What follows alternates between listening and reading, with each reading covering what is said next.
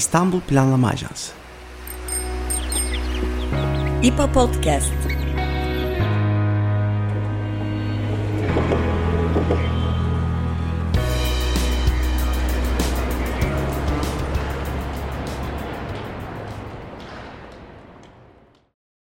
Merhaba, İstanbul Planlama Ajansı tarafından hazırlanan İPA Podcast'a hoş geldiniz. Ben Elif Yıldız Kızılca. Ben Berkan Özyer. İPA Podcast'ın bu bölümünde Cumhuriyet'in 100. yılı kapsamında hazırladığımız özel serinin ikinci bölümüyle karşınızdayız. Türkiye'de ve İstanbul'da planlamaya odaklandığımız ilk bölümün ardından bugünkü odamız ise iktisat olacak. Bu konuda sadece Türkiye'de değil, uluslararası akademide de en uzman isimlerden Boğaziçi Üniversitesi'nden Profesör Doktor Şevket Pamuk Hoca ile konuşacağız. Şevket Hoca malum Osmanlı Türkiye İktisadi Tarihi, Türkiye'nin 200 yıllık iktisadi tarihi gibi başucu eser tabirini sözlük karşılığı çalışmaları kaleme almıştı. Şevket Hoca ile bugün Türkiye'nin 100 yıllık iktisat politikalarını, yaşanan dönüşümleri ve önemli dönüm noktalarını değerlendireceğiz. Şevket Hocam hoş geldiniz. İyi günler. Teşekkür ederim beni davet ettiğiniz için. Ee, davetimizi kabul ettiğiniz için biz teşekkür ederiz hocam.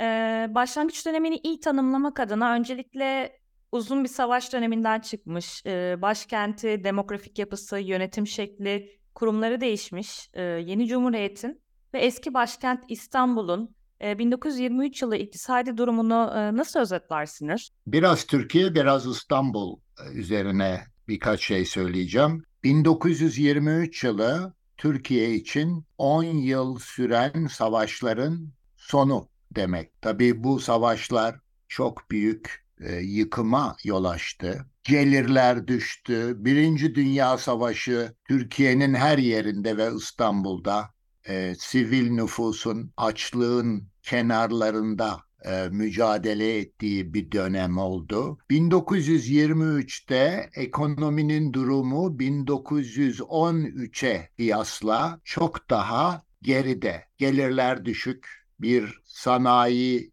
yapısı, fabrikalar durmuş, ne kadar azdı zaten. İstanbul'la ilgili konuşacak olursak da İstanbul tarihte her zaman ürettiğinden fazlasını tüketen, ithalata bağımlı bir şehir olmuştur, büyük bir şehir ve özellikle Birinci Dünya Savaşı yıllarında 1918'e kadar İstanbul'da çok ağır açlık yaşandı, zorluklar yaşandı, büyük enflasyon yaşandı ve ondan sonra bunun arkasından 1919'dan itibaren İstanbul'da işgal geldi. Dolayısıyla ve bildiğiniz gibi işgal kuvvetleri ancak 6 Ekim 1923'te yani Cumhuriyet'in ilanından sadece 3 hafta önce İstanbul'dan ayrıldılar. O bakımdan hem Türkiye ekonomisi için hem İstanbul için uzun süren savaş sonrasında bu zorluğun, zor, zor dönemin sonu anlamına geliyordu. Bazı şeylerin başlangıcı anlamına geliyordu 1923 yılı. Ama tabii tam gelişmelerin nasıl olacağı da 1923 yılında henüz bilinmiyordu. Hocam tam buradan devam edeceksek yani 2023 yılı tabii sadece Cumhuriyet'in değil biraz önce sizin söylediğiniz gibi İstanbul'un kurtuluşunu veya İzmir İktisat Kongresi'nin de aynı şekilde e, 100. yılına denk geliyor. Bu bağlamda tam bu yıla geldiğimizde İzmir İktisat Kongresi'nin bir modernleşmeden bu yana yani son 200 yıldaki Osmanlı'daki ve Türkiye'deki ekonomik dönüşümü bir araya değerlendirdiğimizde nasıl bir kırılmaya denk geliyor ve e, İzmir İktisat Kongresi sonrası sonraki 10 yıllardaki e, ekonomik iktisadi politikalar nasıl şekilleniyor acaba? İzmir'deki Türkiye İktisat Kongresi Şubat 1923'te toplandı. Daha şöyle düşünelim. Bu askeri zafer kazanılmış ama daha Lozan barış görüşmeleri sürüyor. Hatta onlar yarıda kalmış daha cumhuriyet ilan edilmemiş da bu kadar erken bir dönemde Ankara'daki hükümetin bir iktisat kongresi toplaması ekonomiye ne kadar büyük önem verdiklerini gösteriyor. İstiklal Savaşı kazanıldı. Bu savaşı kazanan kadrolar gençlik yıllarından itibaren eğer güçlü bir ekonomi olmazsa askeri siyasi kazanımların mümkün olmadığını çok iyi biliyorlardı. Osmanlı döneminde sanayinin çok cılız olması, sık sık dışarıdan borç alma zorunluluğu çok büyük siyasi bağımlılıklar yaratmıştı. Bu nesil başta Mustafa Kemal olmak üzere Cumhuriyeti kuran nesil ekonomi de daha bağımsız olmanın çok önemli olduğunu bilincindeydiler.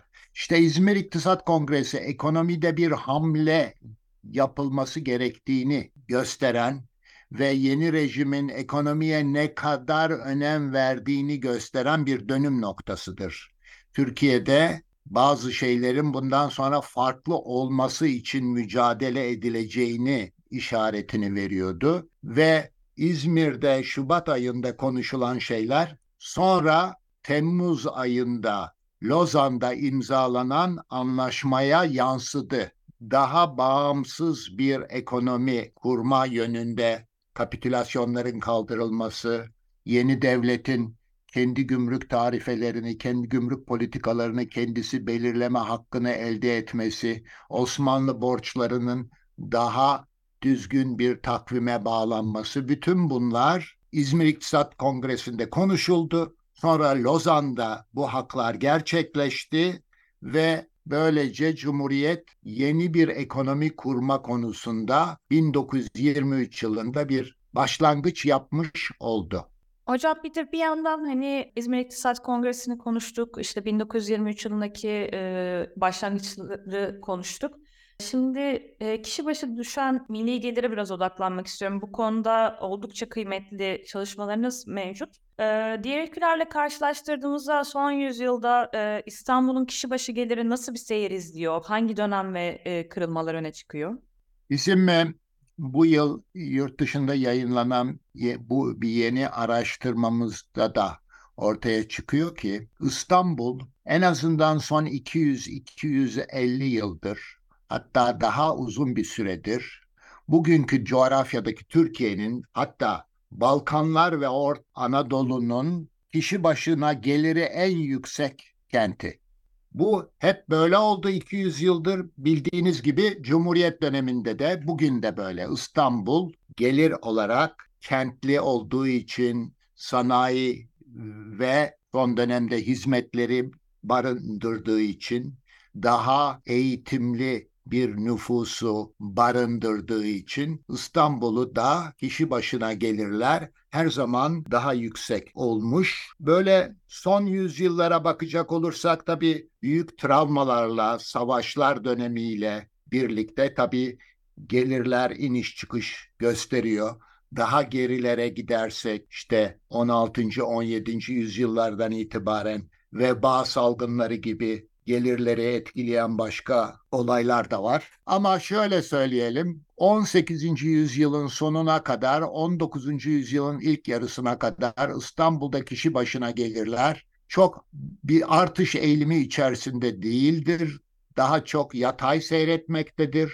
Orta uzun vadede yatay seyretmektedir. 19. yüzyılda bir miktar artmıştır.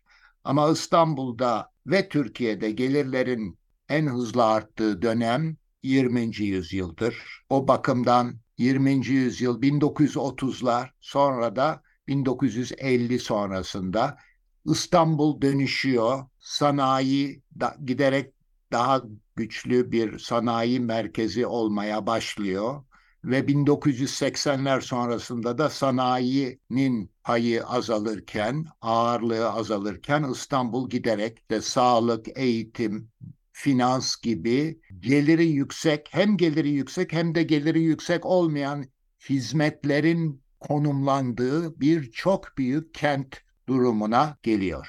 Tam da bununla bağlamak üzere e, hocam siz e, çalışmalarınızda tabii kişisel e, kişi başı düşen gelirin yanında insani gelişim ve kurumların önemini de kurumsallaşmanın rolünü de öne çıkartıyorsunuz. Bu açıdan değerlendirdiğimizde dediğiniz gibi kişi başı gelir açısından 20.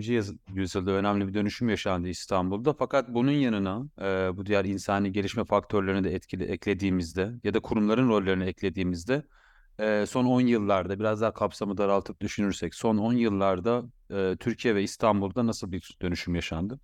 Ben yine biraz önceden başlayayım. Yani gel e, insani gelişme deyince sağlığı kastediyoruz, eğitimi kastediyoruz. 20. yüzyılda ve son döneme kadar bütün Türkiye ile birlikte İstanbul'da da sağlık koşulları, sonra doğumda yaşam beklentisi dediğimiz şey yani bugün doğan insanlar ne kadar yaşayacak, ne kadar sağlıklı yaşayacak. Bu alanlarda zaman içerisinde önemli gelişmeler oldu. İstanbul'da Türkiye ortalamalı her zaman Türkiye ortalamalarının biraz üzerinde sağlık açısından da biraz üzerinde seyretti. Bundan 100 sene evvel Türkiye'de doğumda yaşam beklentisi 33-35 yıl idi. Bugün bu istatistik doğumda yaşam beklentisi 77-78 yıla ulaşmış durumda. Demek ki alınan mesafe bir hayli büyük.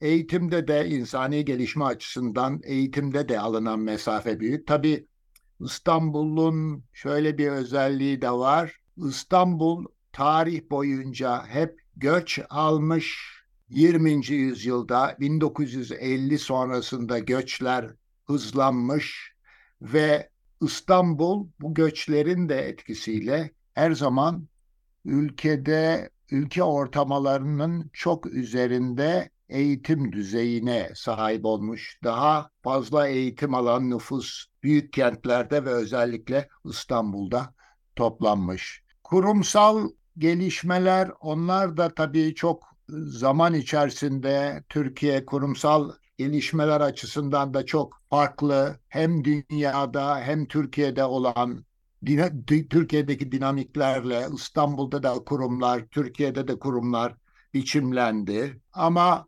Türkiye, İstanbul sonunda Türkiye'nin bir parçası. Türkiye'de işler daha iyi gittiği zaman İstanbul'da da daha iyi gitmiştir her zaman. Türkiye'de e, ekonomi, kurumlar daha olumsuz yönde gitmeye başlayınca İstanbul'da bundan olumsuz etkilenmiştir. Bunu son dönem içinde söyleyebiliriz.